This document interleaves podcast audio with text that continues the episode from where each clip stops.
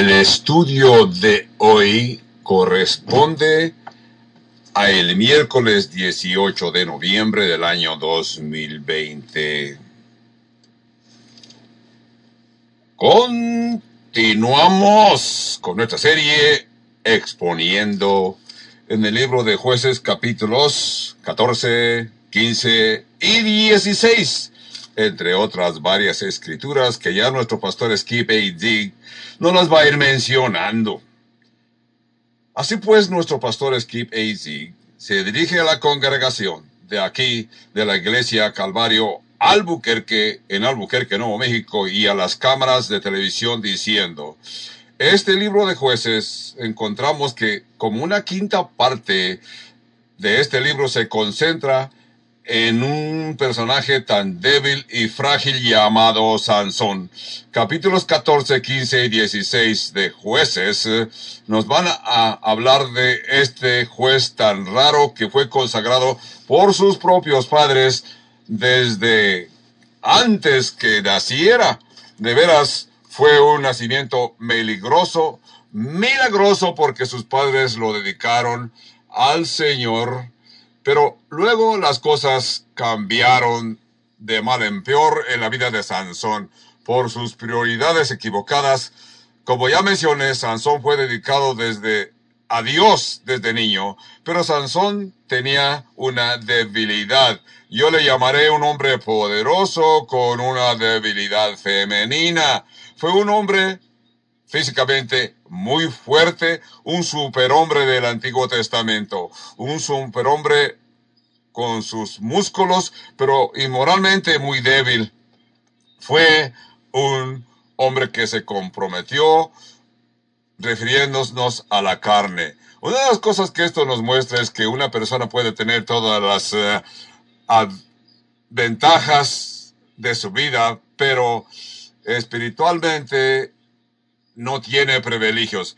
Pre Sansón tenía los dos y con todo esto, a Sansón esto no le garantizó un éxito espiritual, porque Dios quería que Sansón tuviera éxito, pero una, una persona puede fallar como Sansón por sus malas decisiones. Esto es lo que le sucedió a Sansón. Vamos a ver de dónde viene la historia de Sansón. En el estudio pasado vimos parte del el capítulo 15 de jueces y entendimos que Sansón fue nazareo desde su nacimiento. Toda su vida Sansón fue nazareo.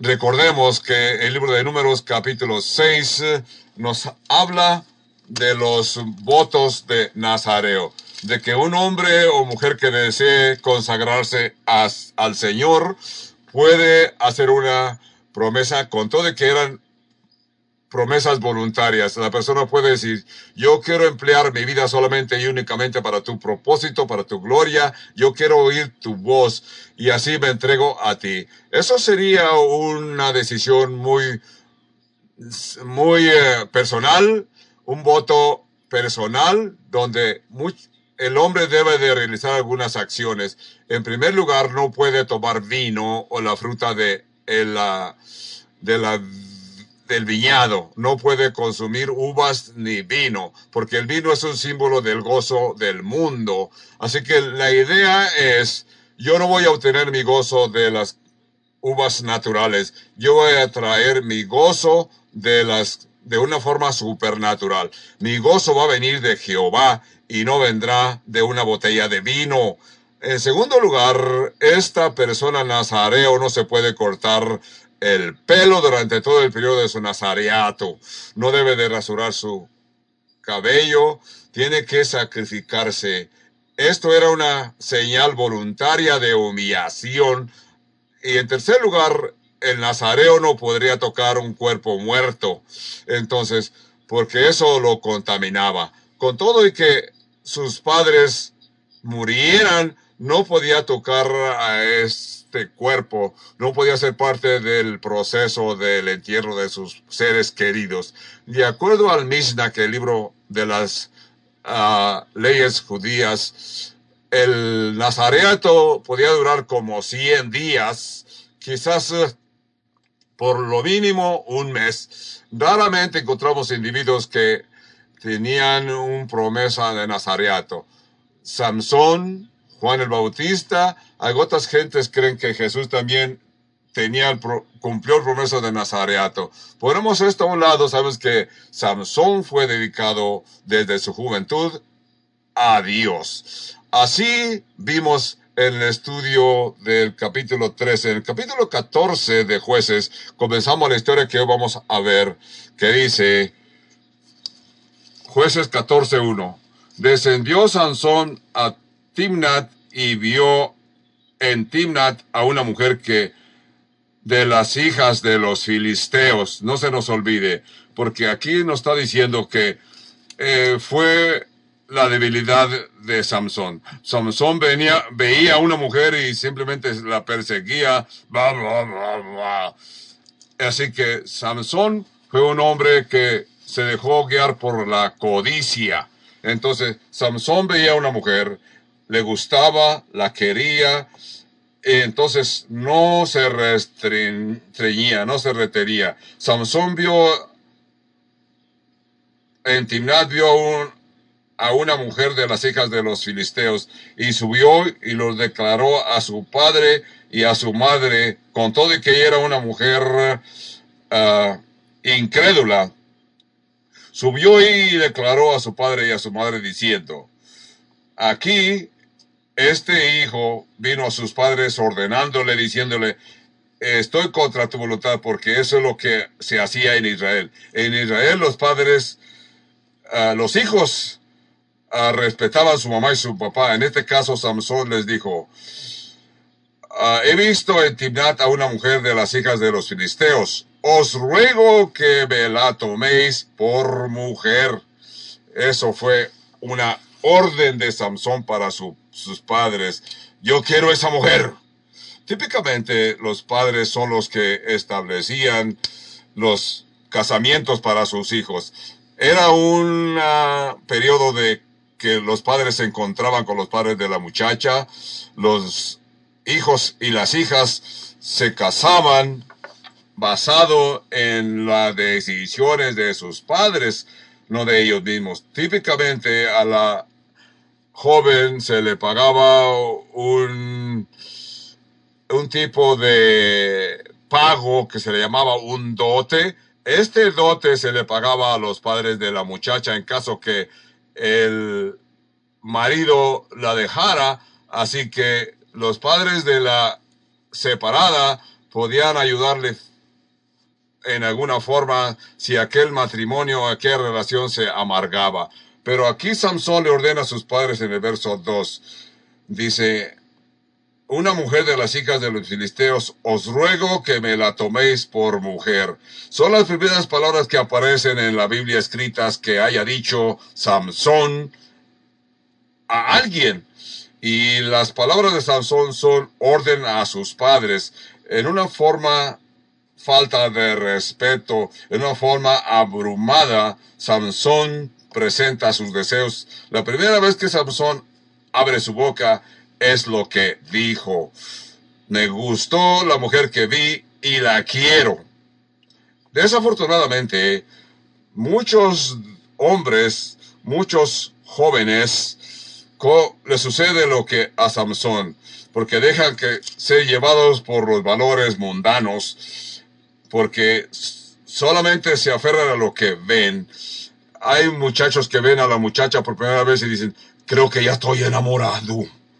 Pero ¿cómo vas a estar enamorado? Ni siquiera habías visto a esa muchacha, apenas la has visto por primera vez. Entonces, en verdad no es amor.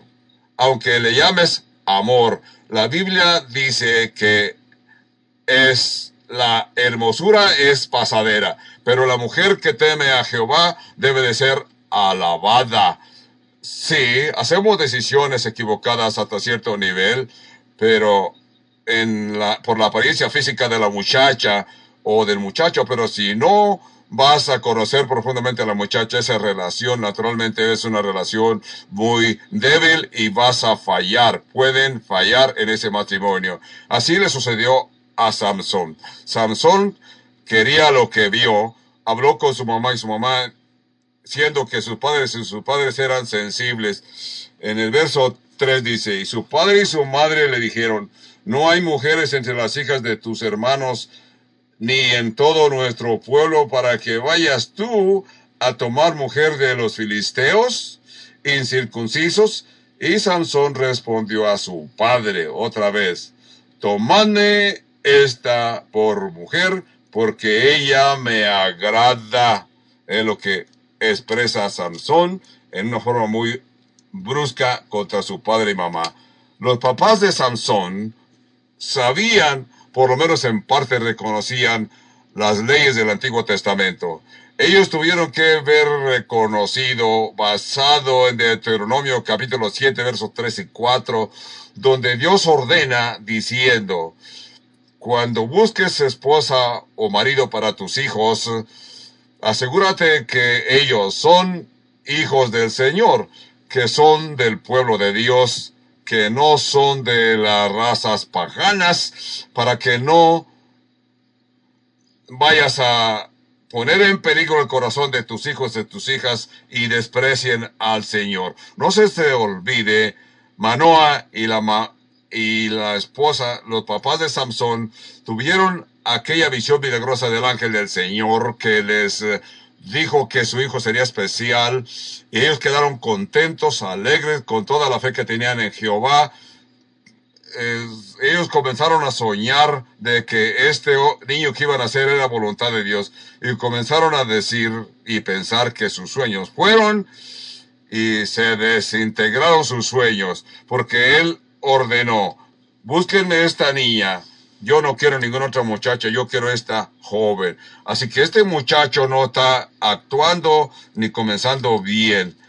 Veamos lo que sucede en lo que sigue en el verso 4 de jueces capítulo 14, dice, mas su padre y su madre no sabían que esto venía de Jehová. ¿Cómo que no sabían que esto venía de Jehová? Esto es extraño, es algo raro no poder entender. Ellos no reconocieron de que ellos estaban siguiendo a la voluntad de Dios cuando Samson quiere una mujer de entre los filisteos, porque ellos sabían que los filisteos estaban dominando a Israel hasta ese tiempo. Es un texto difícil de entender en jueces 14.4. Solamente lo puedo explicar de una forma. Dios no aprobó este matrimonio. Este, aquí podemos entender que Dios lo desaprobó. Deuteronomio capítulo 7, versos 3 y 4, no quería que esto sucediera. Pero hay muchas cosas que Dios no quiere que sucedan, de que Dios permite que sucedan. Por ejemplo, la Biblia dice que Dios no desea que nadie se pierda, sino que todos vengamos a el arrepentimiento. Sino que Dios desea que todos nos arrepentemos. Esta escritura es en 2 de Pedro, capítulo 13, verso 9. Pero Quizás las personas hacen sus decisiones basadas y Dios las aprueba. Dios permite que la gente haga ciertas decisiones, aunque sean dolorosas para nosotros. Sí, Dios quería mover a los filisteos. Dios quería que Samson fuera juez para Jehová. Pero Samson dejó que la carne lo guiara a hacer decisiones equivocadas. Entonces, el principio que vemos aquí si tú no permites que Dios gobierne sobre ti, Dios va a gobernar sobre ti. Si tú no se lo permites, Dios se va a atrever. Así que lo mejor que puedes hacer, permite que Dios gobierne sobre ti. Haz la voluntad de Dios. Sé su hombre o mujer de Dios para que Dios te use en forma poderosa. Pero si tú endureces tu corazón a contra de Dios, Dios como quiera va a lograr sus objetivos para tu vida, pero tú vas a sufrir últimamente y Dios va a gobernar sobre ti para que Dios logre lo que la Biblia dice que aún la ira del hombre va a alabar a Dios. Así que vemos que Dios es soberano. Dios es soberano y vemos la provisión de Dios. Pero Samson no está siguiendo la voluntad de Dios y le va a costar influencia le va a costar su propia vida Sansón va a tener una vida muy corta, un ministerio muy corto, porque está utilizando a Dios para sus propios propósitos y no, permite, y esto va a hacer efecto en la vida de Samson. Entonces, en el verso 5 de jueces 14 dice, Samson descendió con sus padres y con su madre a Timnat, y cuando llegaron a las viñas de Timnat, cuando llegaron a las viñas, viñas de Timnat, ¿qué sucede? ¿Qué es lo que está haciendo un hombre nazareo entre las viñas? Si él es, reconoce que es nazareo, debe de que él debe de saber que no debe tocar uvas ni viñado, ningún producto de la viña, pero a Samson nada le importa. Samson fue separado para Dios, pero Samson no ha, no ha decidido comprometerse con la voluntad de Dios. Así que Samson no tiene restricciones, no ve restricciones. Esto nos debe de sorprender que dice, Sansón descendió con su padre y con su madre a Timnat, y cuando llegaron a las villas de Timnat, he aquí un león joven que venía rugiendo hacia Samson. Verso 6 dice, y el espíritu de Jehová vino sobre Samson, quien despedazó al león como quien despedaza un cabrito sin tener nada en su mano. Entonces, en esos días, en esa parte del mundo, eh, los eh, personas mataban a sus cabritos en, diferentes formas. Una forma fácil, simplemente recogían al cabrito, le separaban las piernas y sus brazos y de esta forma fácil mataban el cabrito para obtener la carne. De esta forma se separaban los músculos, la piel del cabrito y así que el cabrito moría de esta forma. Es lo que Samson había visto, es lo que hizo con este león. Y así eh, morí, murió este león. De esta misma forma Samson pudo mm, despedazar este león, quizás separó una pierna para el otro lado o una de las patitas para el otro lado y así murió el, que el león. Así como Samson mató el león como si hubiese sido un cabrito. Y no declaró ni a su padre ni a su madre lo que había hecho con el león. Quizás eh, los papás de Samson continuaron caminando. Samson continuó entre los viños, entre las viñas. Y luego más tarde siguió el camino donde iba su mamá y su papá. Yo te puedo decir, si yo mato un león, lo voy a compartir inmediatamente con mi mamá y mi papá diciéndoles, maté un león. Todo niño va a hacer esto. Pero aquí Samson no está siguiendo de estar desobedeciendo a todo, a su mamá, su papá y a Jehová. Yo creo que Sansón se quedó muy sorprendido por esa, cuando vio toda esa fuerza que tenía. A lo mejor se sorprendió, dijo, no puedo creer lo que hice, ¿cómo es que lo pude lograr? Así que Samson está reconociendo que tiene esta fuerza tan poderosa, porque dice, que el Espíritu de Dios vino sobre él y de, despedazó el cabrito sin tener nada en sus manos y no declaró a su padre y a su madre lo que había hecho. La forma que se lee en hebreo en este texto es que se puede leer de esta manera. Un león vino y brincó, saltó sobre Samson, pero el Espíritu Santo también vino y, saltó sobre Samson, como se puede traducir en hebreo. Aquel león brincó sobre Samson, pero también el Espíritu de Dios brincó sobre Samson. Y Samson vino a ser un hombre fuerte, demasiado fuerte. Es una forma que podemos entender y quiero llamarle la atención porque yo creo que aquí vemos un principio muy fácil.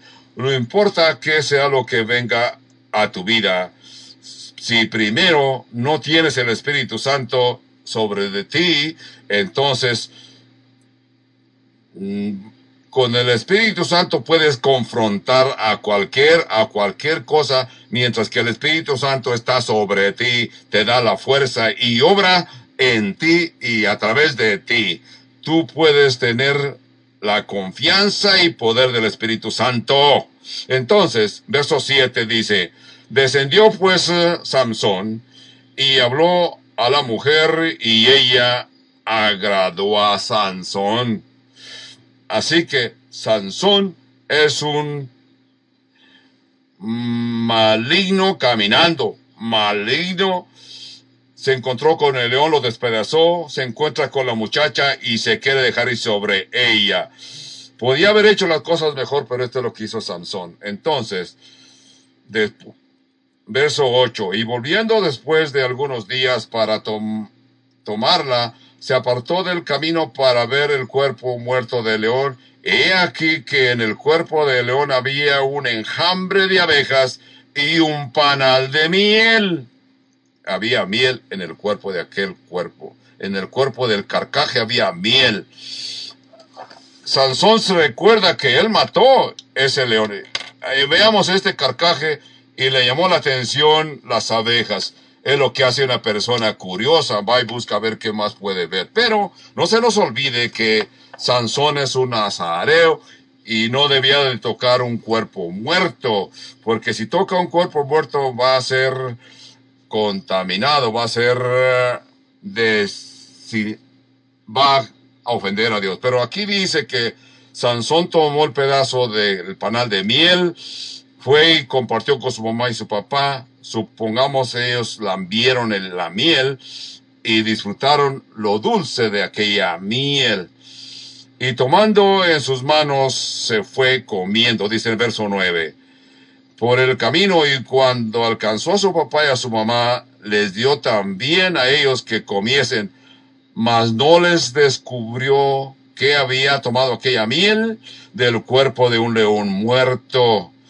10. Vino pues su padre donde estaba la mujer, y Samson hizo ahí banquete porque así solían hacer los jóvenes cuando se iban a casar. Esto es como en estos días la fiesta del soltero, del soltero que se va a despedir. La palabra hebreo para fiesta en esos tiempos era una fiesta con bebidas. ¿Qué es Sansón? Sansón es un hombre consagrado, un hombre nazareo. Y un nazareo no consumía bebidas alcohólicas. Pero vemos que Sansón ha violado todas las partes de la promesa de Nazareato una y otra vez y por eso es que no le fue bien a Sansón. Verso 11. Y aconteció que cuando ellos le vieron, tomaron treinta compañeros para que estuviesen con él. Esos son compañeros de los filisteos. Interesantemente, Sansón no trajo de sus compañeros creyentes en Dios, en nuestro día diríamos sus compañeros cristianos, sino que aquí Sansón está aislado, no tiene la amistad. Su papá va a estar con él, pero su papá es un hombre débil, que hace todo lo que su hijo le pide. Así que no vemos que ningún soporte para Sansón, ningún soporte de gente creyente, sino que todos sus compañeros fueron compañeros paganos. Verso 12. Y Sansón le dijo,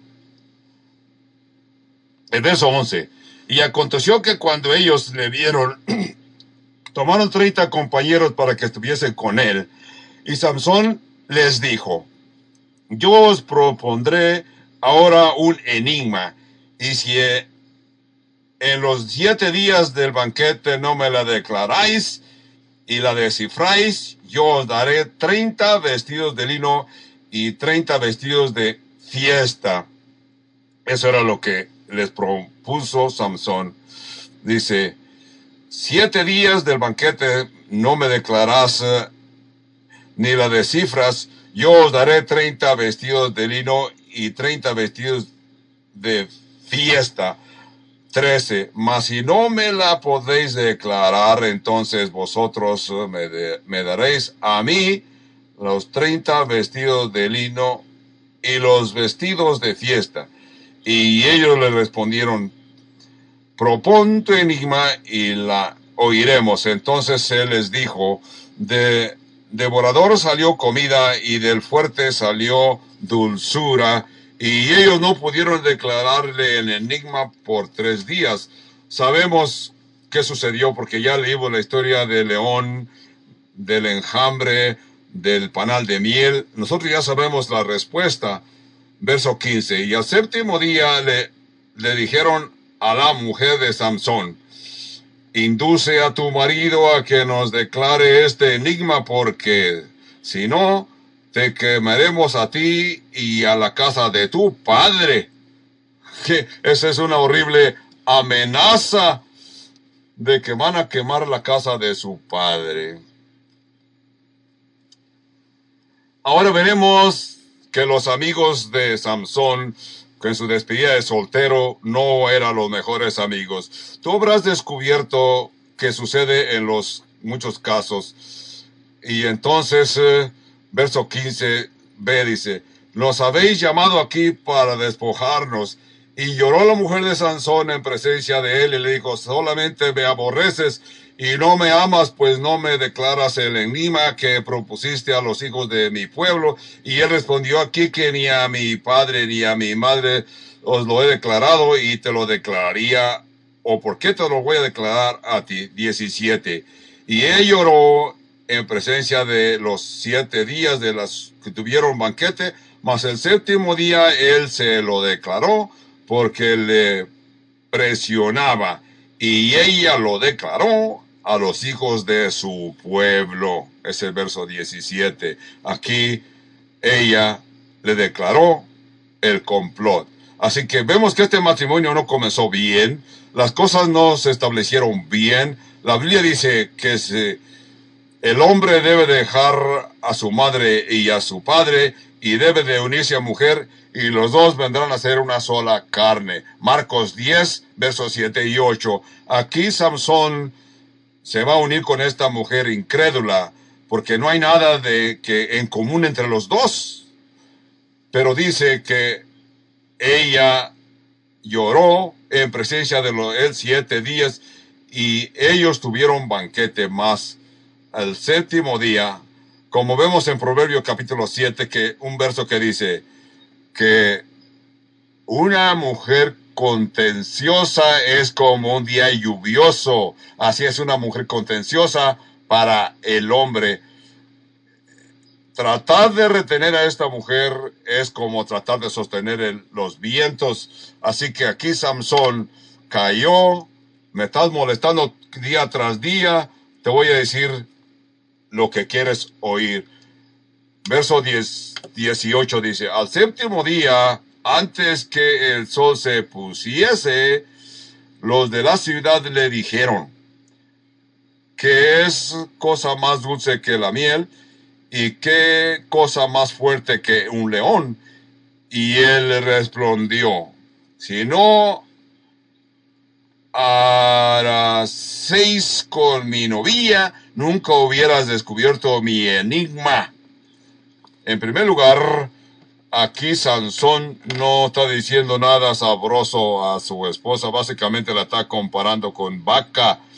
Como dice aquí, si no araríais con mi novia, es un término que se puede utilizar de, de los agricultores utilizan vacas, novillos, toros para poder labrar la tierra con un arado. Es lo que está usando aquí esta analogía que usa Samson. Si no hubieran arado con mi novilla, no hubieran podido descubrir mi enigma. Es el verso 18, verso 19.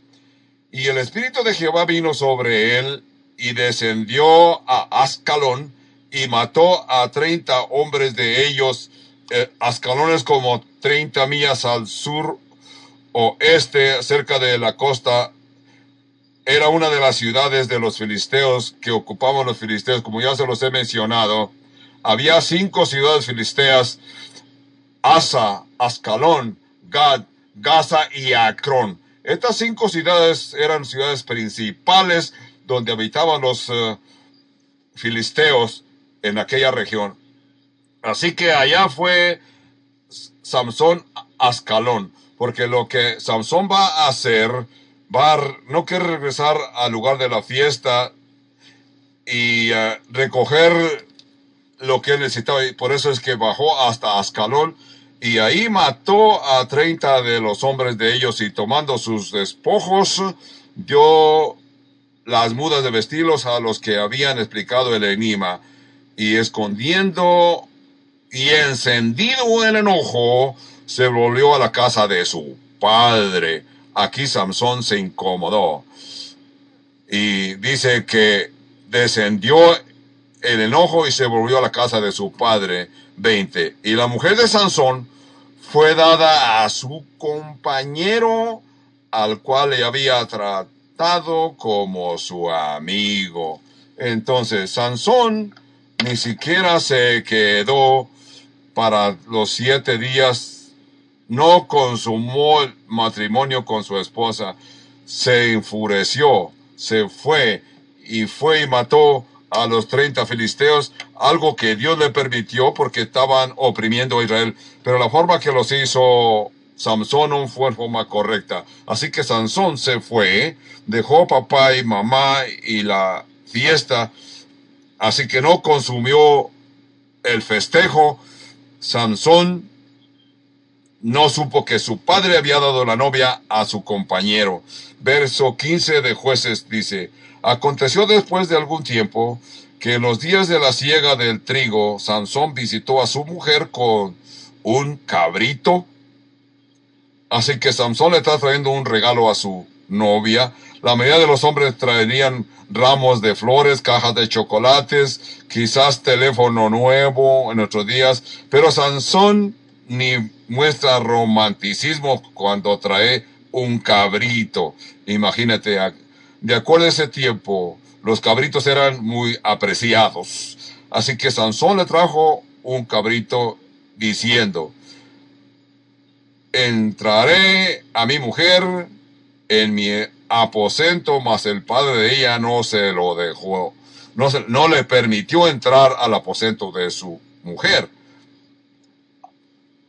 Quizás necesitamos mencionar aquí que estos matrimonios había ciertos arreglos a ese tiempo en la antigüedad y en algunos, algunas tribus nómadas, perdón, en las árabes en Palestina todavía practican este tipo de matrimonio. Y esto es que en estos matrimonios los arreglaban de cierta forma donde la novia continuaba en la casa de sus padres es bajo la protección de su padre y madre y el marido vería de vez en cuando visitar a su esposa en la casa de su padre. Era algo raro, pero en esos días eran arreglos que se hacían en esos matrimonios, eh, principalmente esa cultura pagana donde no honraban a Dios. Jueces 15, verso 2. Y le dijo el padre de ella, me persuadí de que la aborrecías y la di a tu compañero las cosas están más pasando de mal en peor para Sansón. Él viene a buscar a la mujer, pero le adivinaron su enigma, su adivinanza. Los filisteos quedaron incómodos, mató varios de sus compañeros. Ahora se encuentra que lo que era su esposa no es lo que él creía que era su esposa no era su esposa, sino que su compañero la recibió por mujer. Entonces, escuchemos lo hermoso que es este padre de estas muchachas. Yo pensé que la aborrecías, pensé que no la querías, se la di a su, a tu compañero, así que ahí está su hermana menor. Llévate a la hermana mejor. ¿Cómo te gustaría esta muchacha tener un papá de ese tipo? Este papá ni siquiera se preocupaba por sus hijas, sino que les dijo, en verdad la hermana menor es más bonita, llévatela a ella. Así que Imagínate que estos dos muchachas tenían este tipo de padre. Verso 2. Y dijo el padre de ella, me persuadí que la aborrecías. Entonces él le dijo, Sansón dijo, sin culpa seré esta vez respecto a los filisteos, si mal les hiciere. Aquí Sansón está viendo que se puede vengar. Verso 4. Y fue Sansón y casó trescientas zorras y tomó teas, o sea, mechas encendidas, las juntó con la cola de los y se las puso en una mecha encendida entre cada dos colas. Después encendió las colas, soltó las zorras en los sembradíos de los filisteos y quemó las mieses amontonadas y en pie viñas y olivares. Así que imaginemos, era la cosecha de agricultura que tenían los eh, filisteos y aquí Samson les dañó la economía, arruinó la economía de los filisteos con las mechas encendidas de las colas de la zorra. Así que Sansón está disfrutando del poder de Dios sobre él. Pero todo esto está llevando a Sansón a ser un hombre egoísta, un Sansón vengativo. Sansón no lo está haciendo porque Dios le haya dicho que lo haga, no lo está haciendo para la gloria de Dios. Sansón está actuando por sus venganzas personales. Hay gente que se dejan llevar por la ira y justifican su ira por la forma que otras gente los han tratado. Y hay veces que hay cristianos que se dejan llevar por esas, porque dicen, frente a Dios estoy correcto y me puedo vengar. La Biblia dice que enójate y no peques. Hay una forma que la persona se puede expresar su enoje, su ira, pero no caer en acto pecaminoso, es lo que estamos viendo aquí. El libro de Santiago nos dice que la ira del hombre, o la, en Santiago 1.14 dice, sino que cada uno es tentado cuando de su propia concupiscencia es atraído y seducido. Así que si permites que Dios te domine, Dios va a controlar tu temperamento y tus emociones. Verso 6 de jueces 15. Y dijeron los filisteos, ¿quién hizo esto? Y los uh, contestaron Sansón, el yerno de del Tamniteo, porque le quitó la mujer y la dio a su compañero y vinieron los filisteos y la quemaron a ella y a su padre. Recordemos que ellos habían, los habían amenazado antes de la fiesta. Ahora cumplieron la amenaza porque Sansón les quemó sus viñados. Entonces, verso 7. Entonces Sansón les dijo, ya que así habéis hecho, juro que me vengaré de vosotros y después desistiré y los hirió, y los hirió cadera y muslo con gran mortandad, y descendió y habitó en la cueva de la peña de Etam. Entonces los filisteos subieron y acamparon en Judá y se extendieron por Lejí. 10. Y los varones de Judá le dijeron, ¿por qué habéis uh, subido contra nosotros? Y ellos respondieron, aprender a Samson hemos subido para hacerle como él nos ha hecho. 11. Y vinieron tres mil hombres de Judá a la cueva. Todos estos son israelitas. Vinieron tres mil hombres de Judá a la cueva de la peña de Etam. Y dijeron a Samson, ¿no sabes lo que los filisteos dominan sobre nosotros? ¿Por qué pues nos has hecho esto? Y él les respondió, yo les he hecho como ellos me hicieron. Doce. Ellos entonces le dijeron, nosotros hemos venido para aprenderte y entregarte en mano de los filisteos. Y Samson les respondió, juradme pues que vosotros no me mataréis. Trece. Y ellos le respondieron diciendo, no solamente te prenderemos y te entregaremos en sus manos para que no te mate, no te mataremos. Entonces le ataron con cuerdas nuevas y le hicieron venir de la peña. Esto es interesante que es la primera vez que leemos aquí que el pueblo de Judá o el pueblo de Israel, el pueblo de Dios, juntaron o pudieron tener un ejército, un ejército militar durante este tiempo de los jueces bajo Sansón. No lo habían hecho hasta hoy. Entonces, hoy tienen un ejército para, y no para atacar a sus enemigos, eh, han hecho un ejército para atacar a uno de sus propios, que es Sansón, es israelita. Esto me hace recordar que a veces podemos ver esto en la iglesia, no en nuestra iglesia, pero hemos visto en otras iglesias, la iglesia de Jesucristo en general, a veces se atacan ellos unos con otros, en lugar de pelear contra el verdadero enemigo que es el diablo y sus dominios, sus demonios y sus valores, sino que se atacan iglesia contra iglesia. Su deseo es hacer ver mal a sus hermanos en Cristo. Esto muestra un nivel de debilidad, un nivel de que se comprometen con Satanás. Entendamos, los hijos de Israel estaban bajo el dominio de los filisteos. Y esto es interesante para nosotros. Parece ser que preferían de esta manera, preferían una paz que convivir, convivir con sus enemigos entre sus enemigos de esta forma. Tenían un nivel de esclavitud en lugar de estar completamente libres. Y yo creo que esto puede suceder en cualquier país. porque si las circunstancias de nuestro mundo pueden llevarnos a algo parecido, nos, porque las circunstancias de nuestros días nos están empujando a comprometernos contra nuestros enemigos y hasta nuestros, nuestros mismos hermanos en la iglesia.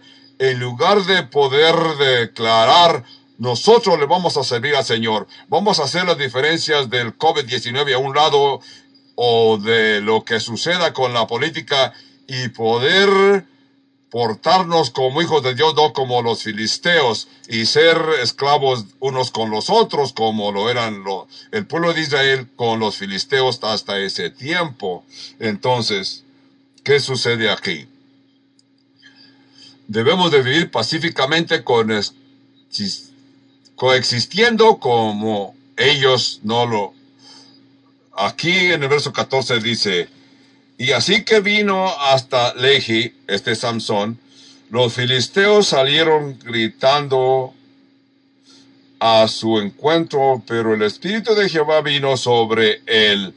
Aquí Sansón podía haber recordado la fuerza que sintió cuando mató aquel león, pensando, si ustedes vienen contra mí, me van a atar y yo los y las cuerdas que estaban en sus brazos se volvieron como lino quemado con fuego, y las ataduras se cayeron de sus manos, y, y, y hallaron una, y hallando una quijada de asno fresca, aún extendió la mano y la tomó y mató con ella a mil hombres, como vimos en el verso 14. Lo amarraron con cuerdas nuevas, pero las ataduras se cayeron de sus manos de Sansón. 15. Y hallando una quijada de asno fresca, aún extendió la mano. Dios ha dicho en las escrituras que Dios ha escogido lo débil de este mundo para avergonzar a los sabios, como en este caso, Primera de Corintios, capítulo 1, verso 27. Algo muy notable cuando, cuando Sansón recogió aquella quijada, usó aquella quijada como una arma para destruir. Pero lo que en verdad tenía Sansón era el poder del Espíritu Santo. Con todo y esto vamos a pensar que Sansón es nazareo y no debía de tocar esa quijada fresca de un asno muerto. Así que esta quijada pudo y esta quijada contaminó a Sansón. Es que es interesante que el autor de este libro de jueces nos quiere dar a entender que esta quijada estaba fresca, o sea, que esta quijada no se podía utilizar como arma si hubiera estado seca, porque si hubiera estado seca se hubiera quebrado muy fácil. Por eso el escritor nos está diciendo que fue una quijada nueva, fresca. De esta forma pudo matar y extendió la mano y tomó y mató con ella a mil hombres. Entonces Samson dijo, con la quijada un asno, un montón de montones con la quijada de un asno maté a mil hombres y acabado eh, de hablar arrojó de su mano la quijada y llamó a aquel lugar Ramat Ley. Ramat Ley. Así le llamó Sansón a aquel lugar, lo que quiere decir el monte de la quijada fresca. No palabras, es una un lugar donde Sansón arrojó aquella quijada fresca después que la utilizó. Así que Sansón está diciendo, si ustedes quieren saber qué sucedió aquí, por eso se llamaba loma de quijada. Es lo que le llamó Sansón. 18. Y teniendo gran sed, Sansón clamó luego a Jehová y dijo, qué interesante, la primera vez que vemos que Sansón está orando a Dios. Otras veces oímos que Sansón está orando, fue antes que murió en el templo de los filisteos, donde derrumbó el templo por... Entonces aquí, Samson tiene sed y clama a Dios porque está sediento y Dios lo va a contestar. Y dijo, Señor, tú has dado esta grande salvación por mano de los de tu siervo, y moriré yo ahora de sed y caeré en mano de los incircuncisos. Entonces, abrió Dios la cuenca que hay en Lejí y salió allí agua, y él bebió y recobró su espíritu y se reanimó. Por esto llamó el nombre de aquel lugar en Acor. Hasta este día es el Acor quiere decir el cual está el hasta hoy. Y luego, y es la idea que hay aquí, que le puso el nombre Acor, verso 20. Y juzgó a Israel en los días de los filisteos 20 años. Fue el reinado de Sansón como juez, 20 años. Así que vamos a continuar en el verso 1 de jueces 16 para poder reconocer que Sansón. La próxima vez iremos al capítulo 17. Ahora veremos en uh, jueces 16.1 que dice, fue Sansón a Gaza y vio ahí a una mujer ramera. Otra vez la debilidad de Sansón, la mujer. Fue Sansón a Gaza y vio allí a una mujer ramera y se llegó a ella. Vio a la primera mujer y la quería por esposa, quería casarse con ella ahora ve a una mujer ramera, quizás era una prostituta y se llegó a ella. Esto quiere decir que tuvo relación sexual con ella. Y le fue dicho a, a los de Gaza, Samson ha venido acá y lo rodearon y acecharon toda aquella noche a la puerta de la ciudad y estuvieron callados todos aquella noche y estuvieron callados toda aquella noche diciendo, hasta la luz de la mañana, entonces lo mataremos tres. Mas Sansón durmió hasta la medianoche y a la medianoche se levantó y tomando las puertas de la ciudad con sus dos pilares y sus cerrojos, se las echó al hombro y se fue y la subió a la cima del monte que está delante de Hebrón. La subió hasta la cumbre del monte que está delante de Hebrón. Hebrón queda como a 37 millas. Eh, la gente cree que simplemente está corriendo, quizá está corriendo, pero el Espíritu de Dios puede hacer que una persona tenga unas fuerzas notables. En este caso, Samson se ve que pudo disfrutar de esa enorme energía que el Espíritu Santo le permitió en aquel lugar llamado montar. es un monte que está afuera de aquella área de Gaza que está viendo hacia el oriente, quizás donde tomó lugar toda esta actividad de Sansón. ¿Por qué es que Sansón se levantó aquellas puertas? Sansón quería mostrar a los de Gaza que e, ellos eran vulnerables, que ellos frente a Sansón no tenían poder. Ellos creían que lo iban a matar, pero Sansón les está mostrando que ellos no tienen fuerza contra él. Ustedes son más vulnerables de lo que puedan pensar porque yo estoy, tengo fuerza. Otra vez más, eso es típico. Después de que esto aconteció, que se enamoró de una mujer en el valle de Seroc, la cual se llamaba Dalila, verso 4 de jueces 16. Otra vez más, la tercera vez que Samson se menciona que cae porque es débil frente a una mujer, aunque dice que la amó, yo creo que podemos decirlo mejor que él la codició. No hay ninguna indicación de que él ni siquiera habló con ella o ella ha tenido alguna conversación. Simplemente la vio, la codició, codició aquella carne. Esta mujer llamada Dalila es un término sismético que quiere decir devote. Alguien que es muy devoto a algo. Porque este nombre Dalila quiere decir devota. Se cree que ella era una prostituta del templo, del templo a su dios Dagón para la adoración pagana de los filisteos. Entonces, aquí dice que la cual se llamaba Dalila.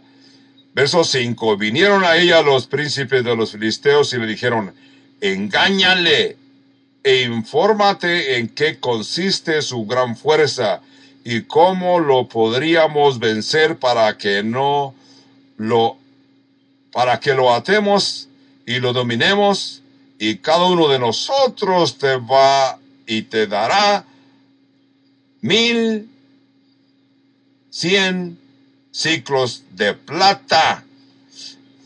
Aquí tenemos que notar lo que está diciendo de que la tercera vez que Samson está dominado por una mujer bonita, ¿verdad? Satanás conoce perfectamente y exactamente cómo poner un anzuelo a tu vida. Satanás sabe y conoce tus debilidades. Satanás sabe qué es lo que te impresiona. Lo que Satanás logra hacer. Satanás utiliza engañarte. En Santiago dice que cada hombre es tentado cuando Santiago 1.14, sino que cada uno es tentado cuando de su propia concupiscencia es atraído y seducido. La palabra en griego ah, es que Satanás trae un anzuelo y al anzuelo lo esconde con un, algo que te llama la atención. Así que tú como un pececito te acercas y dices, Oh, qué sabroso que me has traído comida. Gracias por esta hermosa, sabrosa comida que me has traído, no sabiendo que dentro de, aquel bocado está escondido un horrible anzuelo. Así fue lo que hizo Betsabé para David. David vio una mujer que se estaba bañando sin saber que detrás de aquella mujer había un anzuelo escondido. ¿Qué fue lo que hizo el rey David? Esto le trajo miseria a la vida del rey David, arruinó sus hijos, arruinó a sus hijos a punto que dos de ellos murieron, uno de sus hijos mató a su hermano, hubo destrucción en la misma casa del rey David. Es lo que hace Satanás. Satanás esconde el anzuelo y hace que se vea atractivo para ti, pero Satanás reconoce y sabe exactamente Conoce tus debilidades, exactamente qué utilizar para engañarte. Es lo que hizo con Sansón. Entonces, entendemos que los filisteos vinieron a Sansón con plan. Verso 6. Dalila dijo a Sansón, yo te ruego que me declares en qué consiste tu gran fuerza y cómo podrás ser atado para ser dominado. Aquí vemos que esa mujer fue a Sansón con unas palabras sensuales, con unas palabras sabrosas, diciéndole, yo te ruego que me declares en qué consiste tu gran fuerza y cómo podrás ser atado para ser dominado. Verso 7. Y le respondió Sansón, se me atarcen con siete miembros verdes que aún no están enjutos, entonces me debilitaré y seré como cualquier otro de los hombres. Es lo que ella le dijo. La está engañando porque eso no es verdad. Ese tipo de ataduras es lo que usaban para atar los barcos. Aquí Sansón está jugando con ella. Se puede ver, Sansón está permitiendo que ella, la tentación de la carne, sea más y más intensa. En lugar de decirle, mujer, retírate de mí, yo no te voy a decir, yo sé lo que quieres, sino que él no cerró la puerta, él continuó con la puerta abierta para que ella continuase hablando para engañarlo. Por ejemplo, en nuestros días, un joven entrega su vida a Cristo y tus amigos se están preparando para la fiesta, te llaman y dicen, vente, aquí tenemos las botellas, no tienes que traer nada, siempre vente para que disfrutes de la fiesta como siempre lo hacemos. Y tú, en lugar de cerrar la puerta, le dices, no, me siento cansadillo, he trabajado todo el día, prefiero quedarme en casa. ¿Qué va a suceder? Dejaste la puerta abierta, tus amigos te van a seguir llamando en el futuro para molestarte y van a poner el anzuelo esperando que tú muerdas. Quizá te van a encontrar en un tiempo débil. Yo lo que te quiero decir, diles a tus amigos, ya soy cristiano ya acepté al Señor Jesucristo. He aceptado al Señor Jesucristo. Lo amo. He decidido dedicarme al Señor Jesucristo para siempre. Y ya no quiero que me hablen. Yo te garantizo, si tú hablas de esta manera, esos amigos ya no te van a llamar ni te van a buscar porque le cerraste la puerta en sus propias narices. Aquí Sansón deja la puerta abierta. Básicamente Sansón está diciendo, voy a jugar con estos aunque me arregle, me arrime un poco al fuego hasta que me divierta con ellos. Así que Sansón está jugando con lumbre con sus enemigos. Verso 8. Los príncipes de los filisteos le trajeron siete miembros verdes que aún no estaban enjutos y ella lo ató con ellos. Nueve. Y ella tenía hombres en acecho en el aposento, entonces ella le dijo, Sansón los filisteos contra ti. Y él rompió los miembros como se rompe una cuerda de estopa cuando toca el fuego y se le supo el secreto de su fuerza. Así continuó Sansón y Dalila haciendo juego como perro y gato.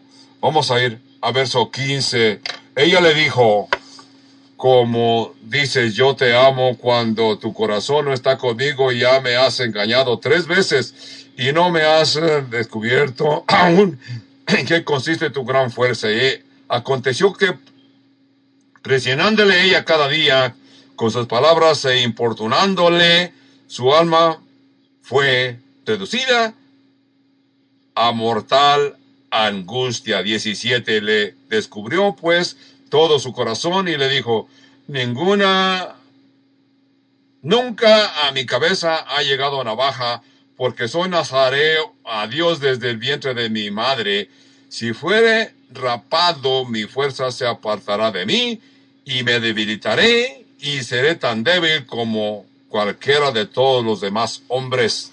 Entonces, Quiero recordarles, el secreto de la fuerza de Sansón no estaba en su cabello largo. La fuerza de Sansón, el secreto de la fuerza de Sansón estaba en el pacto que hizo con Dios, aún antes de nacer, donde el Espíritu de Dios vino a él y le trajo poder, fuerza.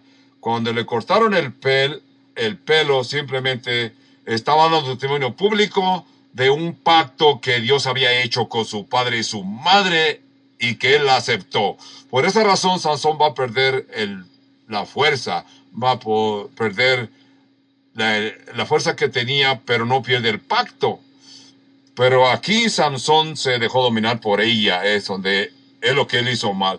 Esto nos debe demostrar algo a todos nosotros. Esto nos muestra el poder que tiene la carne para destruir un buen juicio.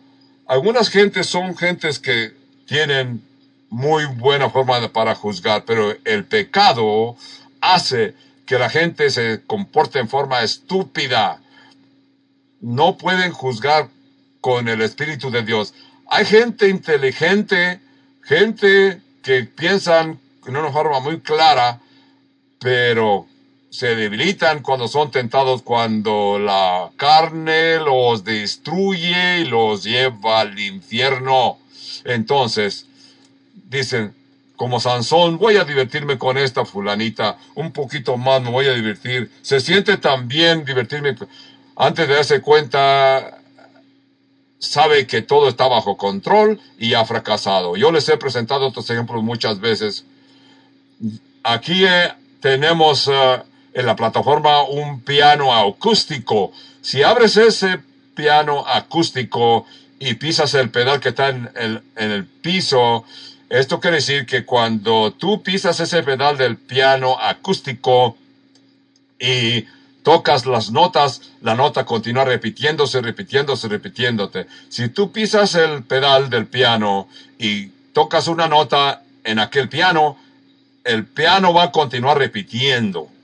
Cualquiera que sea la nota que tú le pones, una o varias, notas, la not, las cuerdas continúan vibrando y vas a oír el sonido, el sonido original. Eso es lo como funciona la tentación en nosotros. Satanás viene, te llama de la atención y tú comienzas a vibrar de acuerdo a lo que Satanás te está mostrando. Dices, oh, me siento a gusto, esto está sabroso. Así que, ¿qué vas a hacer? Lo único que vas a poder hacer, como el piano, cerrarle la puerta al piano y decirle adiós a la tentación cierras la tentación acústica y de esta forma tú te separas del pecado. Pero Satanás continúa diciendo, vente, vente aquí. Permite que sea Jesucristo que le contesta. Tú no te envuelvas. Permite que cierres tú la puerta y Satanás. Sansón continuó jugando con esta situación hasta este punto y la mujer lo dominó. Jueces 16, 18. Viendo Dalila que él había descubierto que le había descubierto todo su corazón, envió a llamar a los principales de los filisteos diciendo, venid esta vez porque me ha descubierto todo su corazón. Y los principales de los filisteos vinieron a ella, trayéndole en su mano el dinero, y ella hizo que él durmiese sobre sus rodillas, y llamó a un hombre quien le rapó las siete guadejas de su cabeza, y ella comenzó a afligirlo, pues su fuerza se había ido de él. Eso es lo que estamos viendo aquí. La fuerza se había ido de Samson por su desobediencia. Ellos deseaban atormentarlo. Ella comenzó el tormento. Ella misma comenzó a atormentarlo y a burlarse de ella. Su supuesta amiga comenzó a burlarse de él. Verso 20. Y le dijo, Sansón, los filisteos están sobre ti. Luego que despertó del sueño, se dijo, esta vez saldré como las otras y me escaparé, pero él no sabía que Jehová ya se había apartado de él. Él no sabía, se dio cuenta, él estaba bajo el engaño, que si lo podía hacer como lo había hecho en el pasado, se escaparía, pero se equivocó. Él pensó, yo sé qué hacer, pero a este punto Jehová ya se había apartado del verso 21.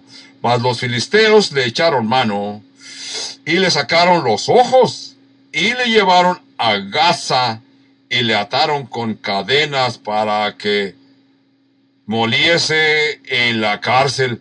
Lo amarraron al molino donde molían el grano y así lo confundieron o le hicieron ver como esclavo. Es lo que hace el pecado. El pecado te esclaviza.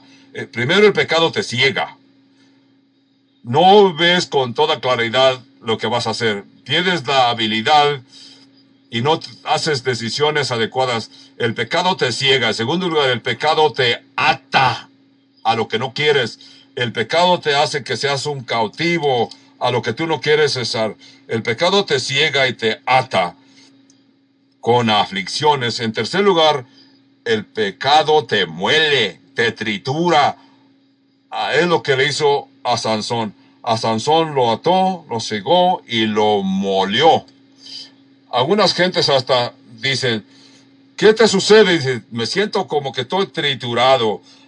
El pecado te va a triturar y te va a convertir en polvo, porque te comprometiste, caíste en pecado y el pecado te va a atar y así que la vida viene a ser una vida pesada porque no está Dios contigo.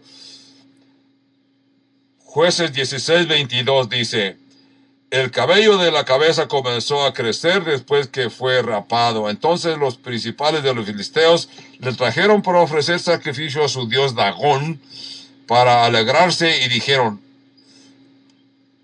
nuestro Dios se entregó en nuestras manos a Sansón, nuestro enemigo. Recordemos que le dijo Sansón al rey David después de que San, David había pecado con Betsabé.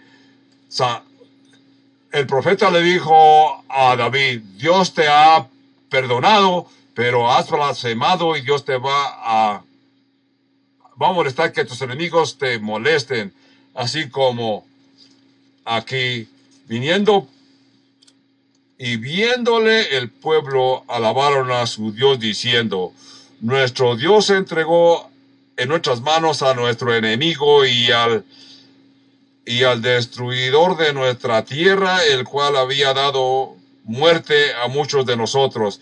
Y eh, aconteció que cuando sintieron alegría en su corazón, dijeron, llamad a Sansón para que nos divierta, y llamaron a Sansón de la cárcel, y sirvió de juguete delante de ellos, y lo pusieron entre dos columnas, 26. Entonces Sansón dijo al joven que lo guiaba de la mano, acércame y hazme palpar las columnas sobre las cuales descansa la casa para que me apoye sobre ellas. 27. Y la casa estaba llena de hombres y mujeres y todos los principales de los filisteos, mujeres, estaban allí y en el pie, en el piso alto había como tres mil hombres y mujeres que estaban mirando el escenario de Sansón. Así que el dios Dagón que tenían los filisteos era una estatua que tenía mitad de hombre y mitad de pez, de pez o pescado. De esta forma, ellos tenían una fiesta anual a su dios Dagón. Los arqueólogos han encontrado partes del templo de estos filisteos o de este templo y eh, estructuras de este templo han encontrado hasta unos callejones, los dos pilares que sostenían la base del templo hasta llegar al templo. De esta forma estas columnas soportaban el techo del templo de su dios Dagón. Si tú vas estos días, hay, dice que cuando esta gente se estaban en la azotea y la estatua de su dios Dagón estaba en el piso primero, en aquella habitación, Sansón estaba ciego, pero él pidió al joven que lo estaba guiando que lo acercara a las pilastras para tocarlas. Verso 28. Entonces eh, clamó Sansón a Jehová, esta es su última oración, y dijo, Señor Jehová, acuérdate ahora de mí y fortaléceme, te ruego solamente esta vez, oh Dios, para que dé una vez tome venganza de los filisteos por mis dos ojos que ellos me sacaron. Es lo que está pidiendo. Señor, una vez más, solamente una vez más, dame fuerza. Contesta mi oración. Una vez más, nomás una sola vez más, lléname con tu Espíritu Santo para matar a todos estos filisteos y vengarme de todos ellos. Verso 29. Asió luego Samson de los columnas de medio sobre las cuales descansaba la casa y echó todo su peso sobre ella, su mano derecha sobre una y su mano izquierda sobre la otra. Dijo, Señor, muera yo con los filisteos. Entonces se inclinó con toda su fuerza y cayó la casa sobre los principales, sobre todo el pueblo que estaba en ella, y los que mató al morir fuera, fueron mucho más que los que había matado durante su vida Y descendieron sus hermanos y toda la casa de su padre y, le, y tomaron el cuerpo de Sansón y lo llevaron a la sepultura entre Sora y Estaol en el sepulcro de su padre Manoa y él juzgó a Israel 20 años. Esa parte es lugar de los filisteos y así Israel fue juzgado por Samson solamente 20 años. La historia que hemos visto es el pecado es un tirano. El pecado es un gran destructor. El esclavo esclaviza gentes. Jesús enseñó acerca de Satanás diciendo, Satanás es como un ladrón que solamente viene para matar, hurtar y destruir. Pero yo he venido para que tengan vida y para que la tengan en abundancia. Juan 10:10. 10. Satanás desea destruir, robar y destruir todas las cosas que Dios ha edificado en tu vida. Entonces, en Sansón entendimos que la separación de Dios es una pérdida que nos trae, en que podemos perder fuerza y perdemos influencia. Sansón era un nazareo, quiere decir separado para servir a Jehová, separado para Dios. Pero cuando Sansón perdió y quedó separado de Dios, perdió la santidad de Jehová. También Satanás perdió el poder, la fuerza y eventualmente Satanás fue, eh, perdón, Sansón fue arruinado. Por el año 1963, los Estados Unidos construyeron y enviaron un submarino al círculo de Antártica. Le llamaron submarino de Antártica. Así que este submarino iba a tomar pruebas de la de toda la presión que existe en lo profundo del mar. Este submarino debía sostener la presión de lo profundo del mar. De, por eso le llamaron submarino construido a presión. Fue por el año 1963 que los Estados Unidos enviaron este submarino.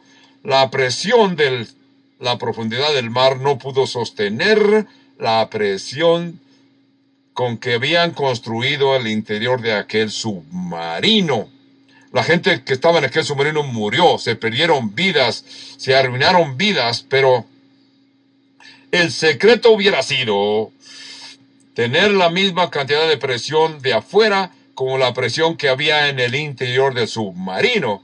Entendamos que hay pescados que viven en esa parte del mar, la más profundo del mar, donde la presión del mar es diferente. Esos pescaditos son tan finos y que ellos no son destruidos por la presión. Pueden ir a lo más profundo del mar porque estos peces están diseñados por Dios con esa para poder aguantar la presión de lo profundo del mar con todo que son de carne. Esto quiere decir que solamente cuando el Espíritu Santo está en tu vida y sostiene tu vida y te da el poder del Espíritu Santo, el Espíritu Santo te da la presión adecuada para que no caigas en pecado y puedas eh, sufrir la pérdida del pecado. Sansón nos entregó al Espíritu de Dios si el Espíritu de Dios vino sobre Samson, pero Samson no lo honró ni le hizo sentir bienvenido. Padre Santo, cuando concluimos el estudio de hoy, pensamos en nuestras propias vidas, pensamos en lo que tú quieres de nuestras vidas, Padre Santo.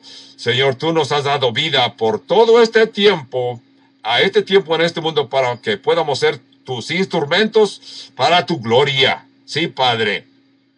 Tú nos has pedido que nos entreguemos a ti, que usemos nuestro cuerpo como sacrificio a ti, Padre Santo, santo y aceptable lo que es nuestro servicio racional.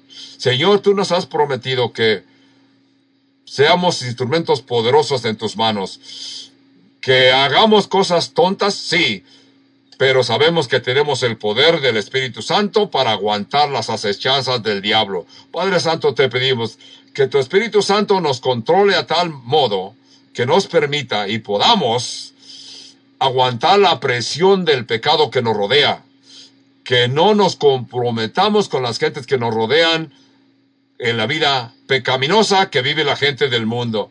Que tu Espíritu Santo nos dé fuerza. Padre Santo, te pido por alguna persona que nos está escuchando, que es parte de esta transmisión, de que te dé la gloria a ti. Si esa persona no está escuchando y no te conoce, permite que te conozcan, Padre Santo, para que ellos también se conviertan a ti, oh Padre Santo, y vengan a ser instrumentos en tus manos, instrumentos de Dios vivo en este mundo pecaminoso.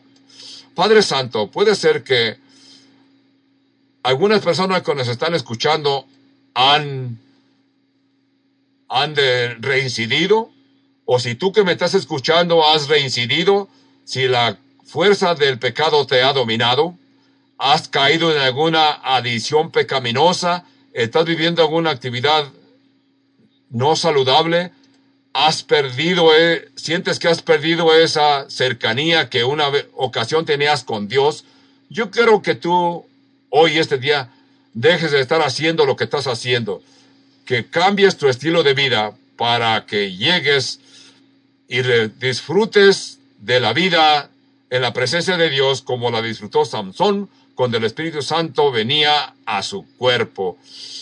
Escúchame, cambia de modo de vida, cambia de tu modo de vivir. Y si tu deseo es regresar al Señor Jesucristo, simplemente dile, Señor, aquí estoy, recógeme, convierte mi vida hacia ti. Permíteme regresar a ti. Lléname con tu Espíritu Santo. Úsame, Padre Santo. Lléname y dame el poder que necesito porque yo creo que Jesús murió por mí y también creo que Jesús resucitó de entre los muertos, así que me separo de mi vida pecaminosa y dejo de buscar mi propia gloria. Hago la decisión de seguirte a ti, Padre Santo, y no más a ti desde hoy en adelante.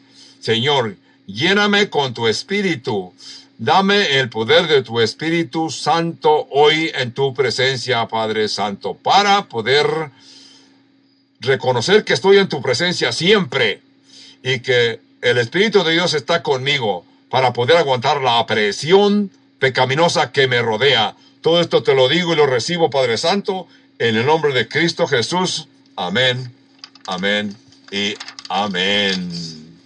Ahora, tú que me estás escuchando, si tú has hecho un pacto con Dios por primera vez, por segunda vez o por la vez que sea, envíanos uh, un texto a 505 509 5433. Envíanos un texto a este número telefónico 505 509 5433 y de esta forma alguien va a hacer contacto contigo para que de esta forma puedas tú hacer tus preguntas, tener respuestas a tus preguntas para que así continúes en la presencia del Señor de hoy y para siempre. En el nombre del Señor Jesús. Amén, amén y amén. Así pues, hermanos, si usted nos está escuchando a distancia de la iglesia Calvario de Albuquerque desea comunicarse con nosotros. No importa dónde nos esté encontrando, nos esté escuchando en el mundo. Llámenos a este número telefónico gratis sin costo alguno para usted. 1-800-922-1888. Y si usted desea comunicarse por correspondencia, envíe sus cartas y tarjetas postales al P.O. Box 95707 Albuquerque, NM, zona postal 87109. El estudio de hoy corresponde al miércoles 18 de noviembre del año 2020.